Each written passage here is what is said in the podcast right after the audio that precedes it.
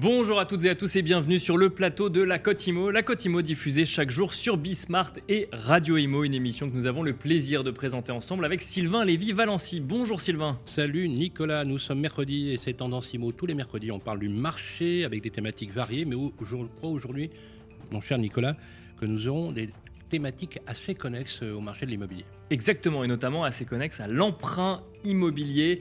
Euh, au sommaire de cette édition, nous parlerons de l'actu des crédits immobiliers plus précisément, de la fin euh, des questionnaires de santé concernant l'assurance emprunteur, sous certaines conditions bien sûr, on y reviendra. Nous en parlerons avec Raphaël Vergne, directrice assurance et placement chez CAFPI. Nous enchaînerons ensuite avec un sujet qui concerne tous les courtiers ou tous les professionnels du crédit immobilier, c'est ce taux d'usure et les conséquences de ce nouveau taux d'usure. Rappelez-vous, euh, les professionnels de l'immobilier militaient même pour euh, revoir un petit peu le mode de calcul de ce taux d'usure. Ça n'est pas le cas. Nous verrons euh, quelles sont les conséquences aujourd'hui sur le marché du crédit immobilier avec Cécile Rocklor, directrice des études d'Empruntis. On se retrouve tout de suite sur le plateau de la Cotimo. Chers amis, le questionnaire de santé c'est celui qu'on redoute euh, souvent, car c'est celui où vous consignez cette petite intervention que vous aviez oubliée il y a trois ans, par exemple.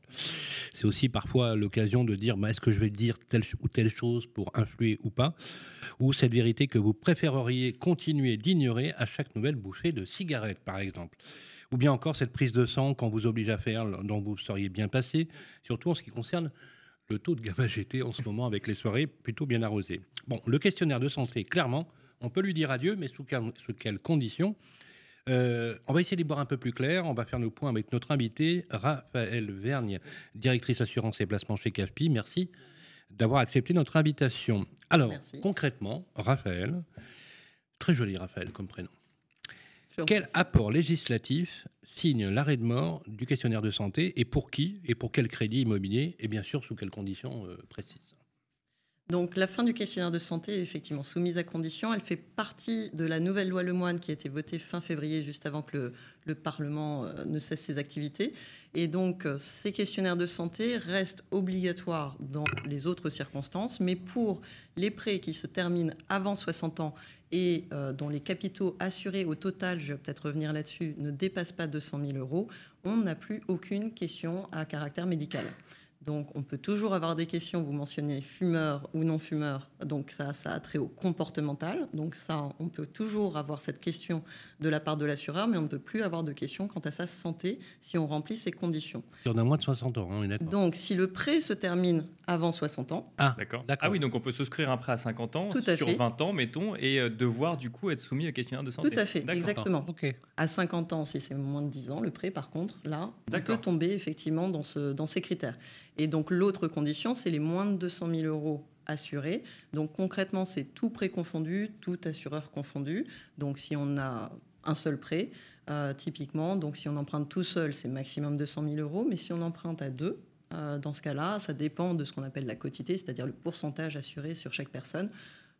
C'est la banque qui vous l'impose. Qui emprunte 200 000 euros et qu'il finit à 65, il est soumis au questionnaire, de, santé. Tout à fait. Et alors, la règle de plafond s'adapte si on, vraiment la, la règle c'est avant 60 ans le terme du crédit. Tout à fait. Et si on emprunte à deux, du coup, c'est 400 000 euros? Alors, si la banque a autorisé sur l'offre de prêt une quotité à 50%, par exemple, sur chaque emprunteur, oui. Dans ce cas-là, c'est 400 000 que multiplie 50%, donc 200 000. Et si j'ai déjà un emprunt, mettons, de 150 000 euros, mais que je refais un emprunt euh, pour, euh, pour acheter une résidence, quelle mm. qu'elle soit, là, pour le coup, on prendra la totalité du capital emprunté, même si c'est dans une autre banque, par exemple, assuré par un autre assureur. Exactement. Comment les assureurs La euh, multiplication, en fait, d'un point de vue de risque pour les assureurs, la multiplication des, des, prêts au-dessous de 200 000. Alors, les assureurs, euh, ils, ont, ils en ont pris acte, hein, je pense, dans, le, dans, un court laps de temps, apparemment, hein, qui leur était imparti pour l'intégrer. Très court. Euh, réaction des assureurs? Alors la réaction des assureurs a été que donc effectivement ils ont eu très peu de temps pour le mettre en œuvre et c'est un très gros changement pour eux puisque si on résume, un assureur a besoin euh, de faire des statistiques pour pouvoir faire ses prix. Euh, et là, sans données de santé, ça veut dire qu'ils n'ont plus ces statistiques médicales.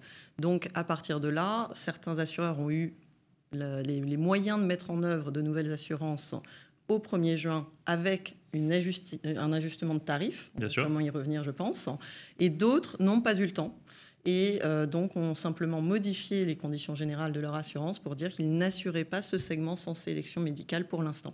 Sachant qu'on précise que dans le même temps où euh, on a connu donc cette fin des questionnaires de santé, il a été décidé de laisser la possibilité de changer d'assurance emprunteur à tout moment, ce qui crée une compétitivité supplémentaire ou une compétition supplémentaire sur ce, sur ce segment-là. Tout à fait. Alors la, la loi Lemoine était assez riche, il y a beaucoup d'éléments dedans.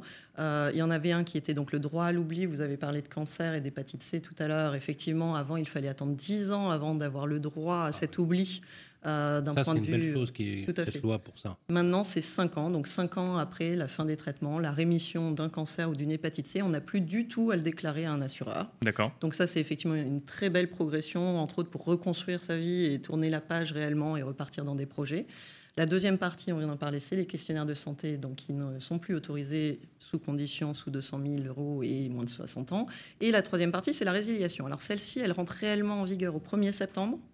Euh, donc pour tous les prêts, quelle qu'ait été la date de mise en place, on pourra résilier à partir du 1er septembre son assurance emprunteur pour en choisir une nouvelle avec à la clé de très grosses économies. Donc c'est le but, effectivement, de libéraliser enfin ce marché de l'assurance emprunteur. Sans conditionnement, enfin, on va en reparler tout à mm. l'heure, mais euh, souvent, les banques, euh, même si elles ne l'écrivent pas, euh, conditionnent l'octroi du crédit à la souscription du contrat d'assurance, qu'elles tirent leur marge essentiellement de cela. Juste pour rappeler un peu la, compensation, c'est la mutualisation du risque, donc en matière d'assurance, le risque individuel est pris en mm. charge par la collectivité, c'est la mutualisation d'un même risque. Est-ce que finalement, la loi Le Moine, elle ne redonne pas tout son sens au principe même qui a créé l'assurance quelque part avec cette, cette, liberté de souscription? Et en fait euh, il y a quand même un cadre qui est posé, qui est assez novateur, on l'a rappelé là pour le, droit à l'oubli. Et à votre avis, est-ce qu'il y aura aujourd'hui euh, des tentatives d'y déroger peut-être euh, sous certaines conditions? Parce qu'aujourd'hui, on voit bien quand même que, on en parlera tout à l'heure avec Cécile Roclor, mais les banques quand même, qui est aussi un courtier, hein, le premier courtier français, les banques, elles conditionnent quand même beaucoup euh, à la souscription du contrat d'assurance. Donc, elles pourraient voir d'un mauvais œil la délégation d'assurance, mm. parce que c'est ça, en fait. Hein. Oui. C'est avoir des prix moins chers ailleurs qu'on pourrait déléguer au profit de la banque. Mm.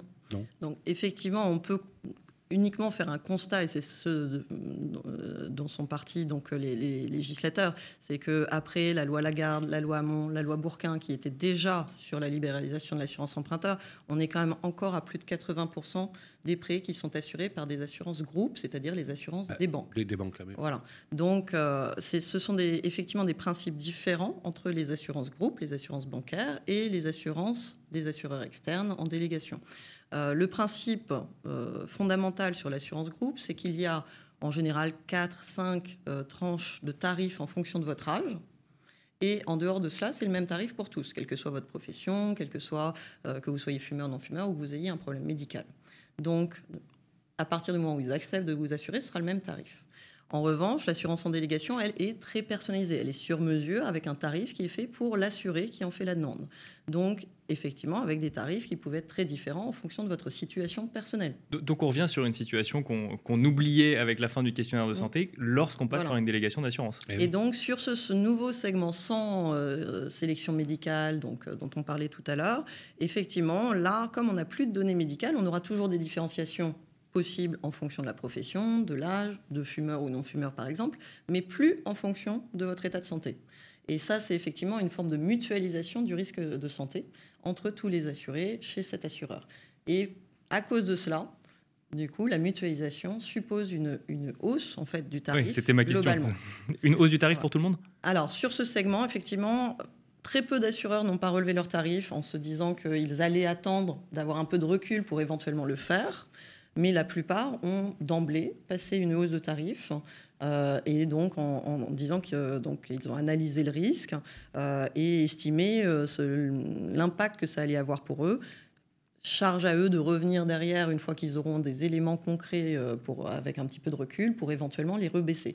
Mais on est aujourd'hui sur une hausse euh, d'un peu plus de 15% chez ceux qui ont fait des hausses. Donc conséquence tarifaire de, la, de finalement de, de l'impact de la loi. Hein. C'est cette loi qui a un impact sur le, relèvement des prix. Alors on va peut-être juste rester hein. sur, le tarif pour bien comprendre. C'est pourquoi est-ce que les prix augmentent? C'est parce qu'avant en fait euh, les profils les plus risqués payaient plus cher et donc et les profils les moins risqués payaient moins cher. Maintenant qu'on ne peut plus faire la différence entre les deux, on fait supporter une hausse inférieur, mais à tout le monde pour le coup, c'est ça? C'est ça, parce qu'avant, vous aviez un problème médical. À, tout, le monde, Alors, à tout le monde sur ce segment, Oui, effectivement. sur, sur le segment, attention. Donc pour Oui, l'instant, les assureurs ont fait quelque chose d'assez homogène, mais justement en promettant qu'une fois qu'ils auraient du recul, ils affineraient un petit peu tout ça D'accord, en fonction, par exemple, des profils d'âge, en fonction, euh, bon, voilà.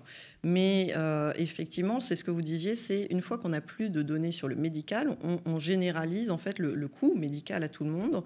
Et euh, typiquement, vous aviez un problème de santé, l'assureur acceptait de vous, vous assurer, mais vous disiez par exemple, je, je vous fais un tarif plus élevé puisque donc j'ai un risque plus élevé avec vous. Donc c'est ce qu'on appelle une surprime. Là, sans questionnaire médical, du coup, plus de surprime possible. En, euh, Oui, parce qu'il n'y a pas d'approche du risque euh, Voilà. individuel. Donc c'est quelque chose qui est, qui est j'ai- Mais couvert toujours par sur le, segment tel que vous l'avez décrit tout à l'heure. hein. Oui, Ouais, toujours sur ce segment sans sélection médicale. Crédit les autres n'ont pas qui bougé finit leur tarif. avant l'âge de par contre. 60 ans, Oui, plafond à 200 000 euros. exactement. Donc en fait, est-ce qu'on a, alors justement, Hmm. puisque c'est de la mathématique, est-ce qu'on a le volume de ce Alors, segment On n'a pas encore suffisamment de recul et le volume varie énormément d'un assureur à un autre. Il y a des assureurs qui étaient là, plutôt sur euh, des gens déjà peut-être un peu plus âgés, donc qui euh, Mm. du coup terminent moins leur prêt avant 60 ans. D'autres qui étaient très spécialisés sur des plus jeunes et qui donc forcément se retrouvent beaucoup plus avec euh, une clientèle de ce type-là. Donc ça varie énormément de quelques pourcents à euh, deux tiers du portefeuille d'un assureur. Est-ce que ça va impacter, déjà que ça l'est. Avec le taux d'usure, puisque vous savez que dans le taux d'usure, on calcule Oui. tout. Oui. Donc on a désolvabilisé déjà 27% de primo-accédants au mois dernier. hein. Oui. Juste euh, voilà, le truc qui calme bien. Euh, avec des taux dont on sait d'ailleurs qu'ils vont subir encore une fois des augmentations. Il ne faut pas, faut pas se leurrer. Euh, même si encore, il est encore temps d'emprunter. hein, je le dis à tout le monde, il est temps d'emprunter parce qu'on a quand même une, infla- une- une inflation qui est supérieure au, au- au taux actuel. Est-ce qu'il y a des, des- des flous encore dans cette loi que vous pensez pouvoir faire évoluer, Alors, euh, il y a- qui vont évoluer peut-être Il y a encore des zones de flou, mais plus techniques qu'autre chose. Donc l'évolution tarifaire, elle viendra plus avec le recul des assureurs sur euh, ce, ce- ce nouveau volume en fait d'em- d'emprunteurs qui auparavant, euh, parce qu'ils avaient des problèmes médicaux, on aurait pu penser qu'ils seraient peut-être plus assurés par des assurances groupes que par des assurances en délégation, qui elles, avec la sélection médicale, allaient appliquer un tarif personnalisé, donc potentiellement plus élevé. Euh, donc, euh, ce potentiel afflux, je dis potentiel parce que vraiment pour l'instant, on n'a aucune euh, indication en ce sens non plus, mais potentiel afflux de gens qui ont des problèmes médicaux et donc qui potentiellement peuvent coûter plus cher à l'assurance. Pour l'instant, on n'a pas assez d'éléments, puisque ça fait seulement un peu plus d'un mois qu'on est rentré dans, dans ce nouveau cadre, pour, pour appuyer cela ou pas. Euh, donc après, pour le taux d'usure, euh, l'assurance est effectivement un élément essentiel, puisque donc les taux, vous l'avez dit, remontent Mhm. et donc rentrent dans le calcul du TEG tous les frais annexes aussi de- du crédit, mais surtout aussi le taux de l'assurance. Et donc l'assurance euh, donc en délégation étant en général bien moins chère qu'une assurance groupe, du coup l'assurance en délégation prend tout son sens dans cette période de taux d'usure. Donc même si on est sur un segment sans sélection médicale avec une hausse d'une quinzaine de pourcents, comme, comme je le disais tout à l'heure, malgré tout, dans l'immense majorité des cas, on, on a plus intérêt à passer en Et chez vous, délégation pour pouvoir se financer. Capis, c'est ce que vous faites? Alors du coup, c'est toujours un dialogue avec les banques, parce que nous, ce qu'on fait, c'est un montage financier. Et le montage financier comprend à la fois le prêt et l'assurance. Et ça, c'est possible pour tous les profils de, De de- passer en délégation? Oui ou en tout cas de- Ah oui. d'avoir cette, cette négociation? Alors oui, et effectivement, sur les, sur les banques, euh, leur- leurs propositions peuvent varier aussi en fonction des profils et du type de montage, bien évidemment. Donc euh, des banques sont plus ou moins réticentes à la délégation pour préserver aussi leur activité, et on peut le comprendre. Mais euh, pour autant, si ils sont vraiment intéressés par le profil du client, on, on le voit, on peut avoir des délégations sur des montages là où on aurait pu penser qu'il y a quelques mois, on n'en aurait pas forcément pour permettre de, financer ce client malgré le taux d'usure, euh, puisque l'assurance groupe, comme je le disais, est souvent plus chère. Après, on voit aussi des, banques qui, euh, qui diminuent aujourd'hui le coût de leur assurance groupe. Donc, euh, dans tous les cas, c'est effectivement le sens de la loi qui voulait libéraliser ce marché pour rendre l'assurance moins chère. Et ben, ça nous fait une transition toute trouvée avec la deuxième partie de la Cotimo qui sera sur euh, le taux d'usure justement. Merci beaucoup Raphaël Vergne d'être venu sur le plateau de la Cotimo. Je rappelle que vous êtes directrice assurance et placement chez CAFPI. Merci. Merci à vous. Et quant à nous, on se retrouve tout de suite sur le plateau de la Cotimo. De retour sur le plateau de la Cotimo, nous allons parler du taux d'usure. Le taux d'usure, ce n'est pas la première chose à laquelle on pense lorsqu'on parle de crédit immobilier. Il ne faut néanmoins pas le sous-estimer ni sous-estimer son importance puisque ce taux d'usure peut décider si oui ou non un crédit immobilier passe. Un taux d'usure qui est calculé tous les trimestres. Le nouveau taux est paru, enfin le nouveau taux ou les nouveaux taux, puisqu'il existe un taux par durée de crédit immobilier, sont parus euh, le 1er juillet dernier. Nous revenons sur ce taux d'usure avec Cécile Roclor, directrice des études d'Empruntis. Bonjour Cécile Roclor. Bonjour Nicolas. Bienvenue sur le plateau de la Cotimo. On est ravis de vous recevoir avec, euh, avec Sylvain. Euh, le taux d'usure, tout le monde en parle aujourd'hui. Hein. Ça a fait euh, la une de l'actualité parce que euh, un certain nombre de professionnels de l'immobilier voulaient euh, revoir le mode de calcul puisque ce taux d'usure permet de bloquer purement et simplement des crédits. Si on dépasse ce taux d'usure, le crédit ne peut pas passer, la banque n'a pas le droit de l'octroyer. On va y revenir juste avant. Est-ce que vous pouvez nous expliquer pourquoi ce taux a été instauré historiquement? Alors, ça, remonte à très loin, hein, parce que les premiers taux d'usure, on les trouve en Mésopotamie. D'accord. Euh, mais pour le coup, en France, on est dans le cadre du code, euh, de, du code de la consommation et du euh, code monétaire et financier. Le but du jeu, c'était de protéger les emprunteurs de taux jugés abusifs pratiqués par les banques. D'accord. On est vraiment dans un système de protection du consommateur. On va lui éviter d'emprunter à trop cher et de subir la décision de la banque de façon unilatérale. Donc ça, c'est à la base. Aujourd'hui, c'est effectivement, comme vous le disiez, un peu plus compliqué euh, parce que ça marche pas comme ça. Parce que en fait, historiquement, euh, alors le taux d'usure, hein, pour rappeler son mode de calcul, c'est la moyenne des euh, TAEG pratiqués sur les, les trois derniers trimestres. Ça, c'est forcément calculé avec trois mois, trois mois de retard. Alors c'est calculé avec trois mois de retard, mais c'est sur une période beaucoup plus courte que ça, puisque la Banque de France qui fait le calcul, elle va sonder, elle va faire une enquête auprès des établissements financiers, et cette enquête, elle va se concentrer grosso modo sur les 15 premiers jours du premier mois du trimestre précédent. D'accord. Donc typiquement, celui qui a été défini le 1er juillet, il a été calculé sur les 15 premiers jours d'avril. Et euh, il est publié au journal officiel. Et donc, effectivement, il vient empêcher les banques de pratiquer euh, des taux euh, jugés abusifs. Alors, il faut faire attention parce que souvent, on pense qu'il est à comparer avec le taux du crédit. Pas du tout. Il est à comparer, à comparer avec le taux global de votre financement, c'est-à-dire qu'on va mettre dedans le taux du crédit, le taux de l'assurance emprunteur dont vous parliez, et puis tous les frais annexes, les frais de garantie, les frais de dossier, voire les frais de courtage si vous passez par un courtier.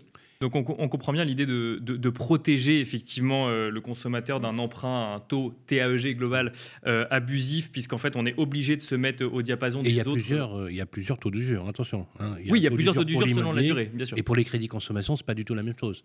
souvent, on, a tendance à penser que le taux d'usure c'est le taux d'usure général qui est fixé mm. pour l'immobilier, je crois, à 2,43, je crois. Alors, le taux d'usure, il est à 2,57 sur les prêts de 20 ans et plus et 2,60 sur les prêts inférieurs. Voilà. Sur les crédits, Et sur les crédits conso, on est à combien? Alors, ça monte beaucoup plus haut. On est à 18, je crois. Euh, alors, ça, va dépendre le montant que vous empruntez, puisqu'en crédit à la consommation, depuis la loi Lagarde, ça va dépendre du montant de financement.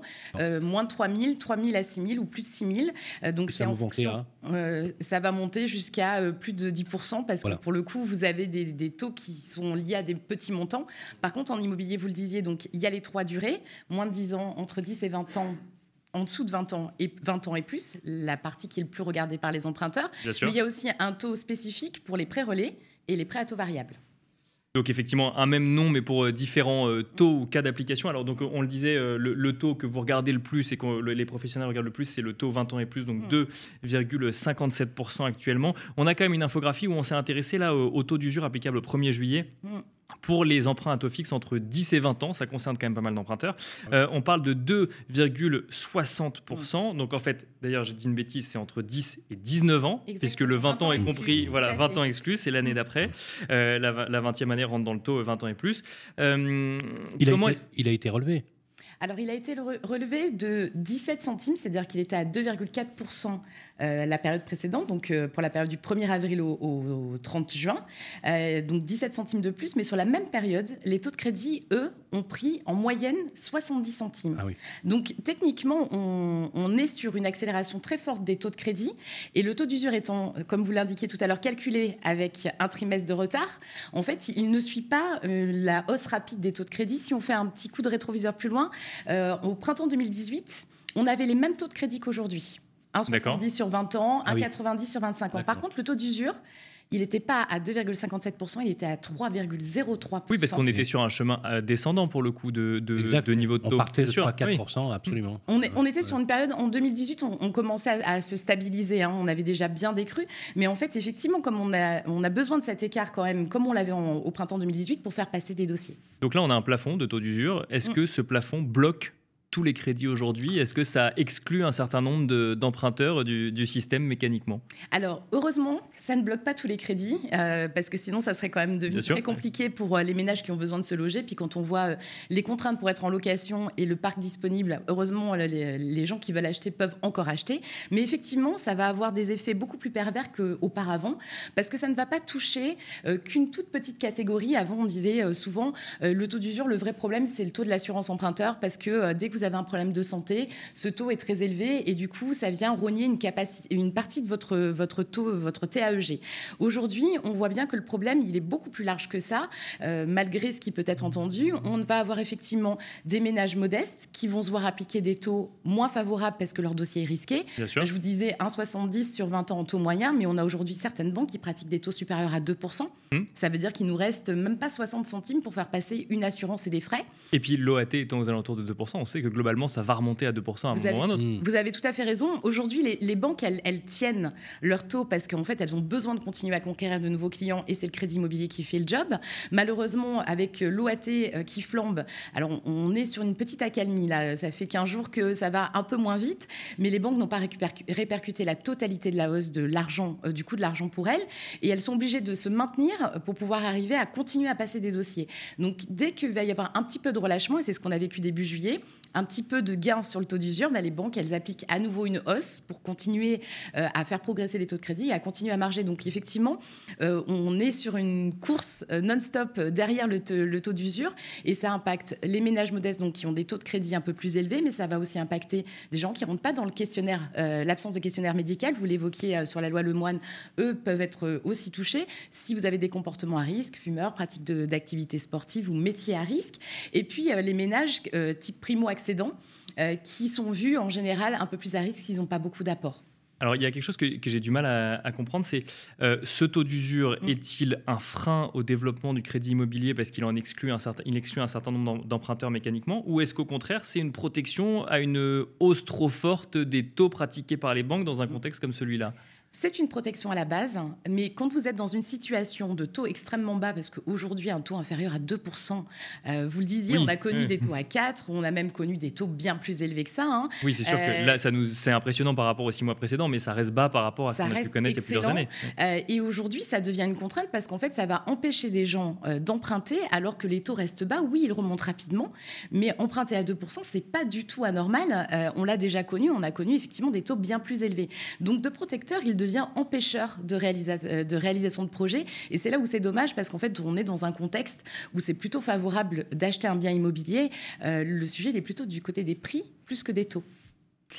Est-ce que ça va continuer à, progresser ainsi, selon vous? Est-ce que euh, parce que je sais, alors déjà avant de parler de la suite, euh, il y a quand même eu une, réflexion hein, sur euh, changer le mode de calcul du taux d'usure. Alors c'est une, une, réflexion par rapport à un constat à un moment précis. Est-ce que ça fait sens aujourd'hui, dans une période de remontée rapide des taux, de changer de mode de calcul du taux d'usure? Il faudrait changer les textes là pour le coup. Alors on, a effectivement un, mode de changement qui peut être lié à un décret, si on veut graver dans le marbre une nouvelle règle, mais on a aussi la possibilité, et c'est prévu par les textes, de faire des changements provisoires. D'accord. Euh, et en l'occurrence, on aurait préféré qu'il y ait des changements provisoires. À court terme. Hein. Euh, à, court terme, pour une période donnée, se dire que euh, le taux d'usure ne répond plus à son objectif aujourd'hui.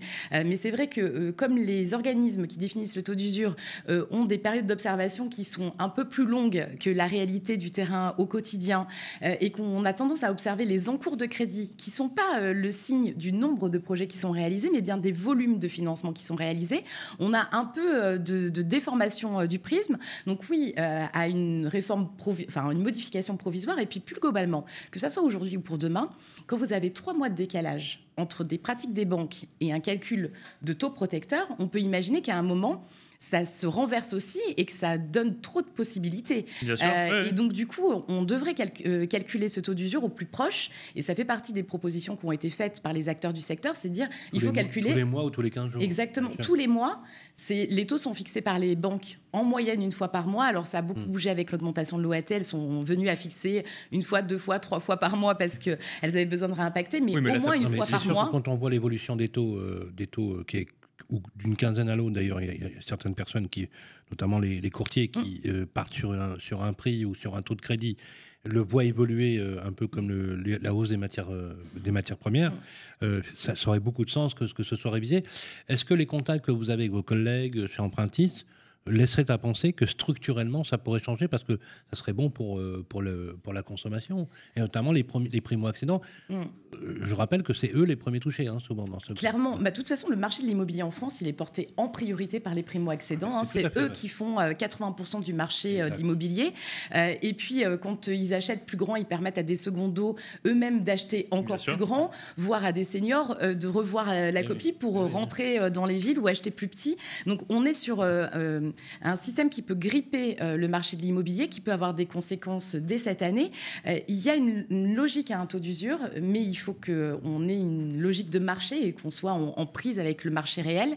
Euh, et pour l'instant, il n'est pas question de le modifier, malheureusement. Alors, on va espérer octobre. Hein, vous alliez en parler de, de projection, mais pour l'instant, on est dans une situation qui, en plus, n'est pas favorable à l'emprunteur parce qu'on est l'été et que naturellement, les banques l'été, elles ont tendance à se désengager un peu du crédit parce qu'un collaborateur sur deux en banquier en vacances. Et quand vous avez moins de bras pour produire, ben, en fait, vous avez moins envie de conquérir de dossiers. Donc là, il va falloir attendre la rentrée. Bienvenue en France. Deux, questions euh, sur, euh, sur, sur ce sujet. Première question, euh, quand un primo-accédant ne peut pas avoir accès à un crédit justement parce qu'il passe pas le taux d'usure, est-ce qu'il mm. comprend que c'est un mécanisme de protection qui ne ah lui permet pas d'avoir accès à son crédit? Pas du tout, parce que pour le coup, le, le primo-accédant, lui, il voit le taux.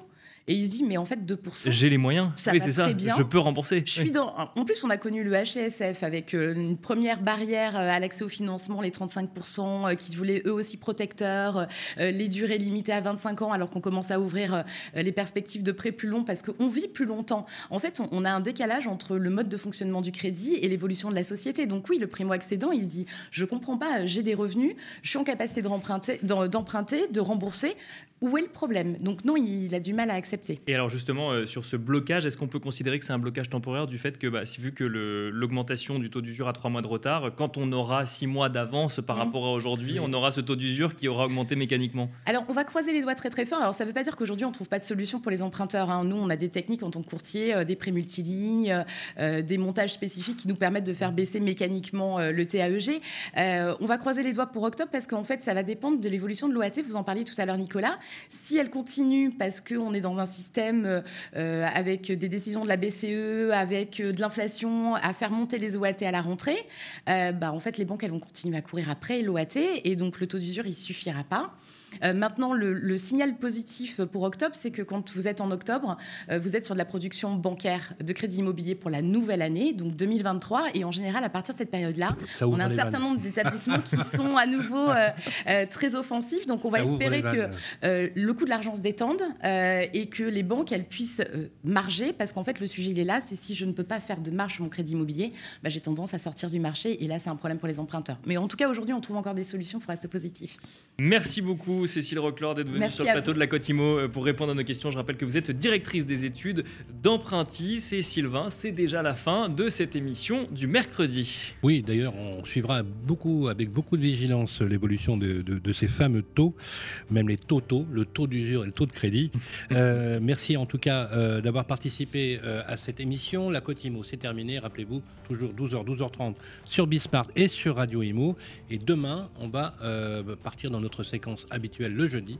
C'est Politique Imo, où là, c'est aussi un, autre sujet, sujet crucial à la veille de la rentrée. Belle journée à tous.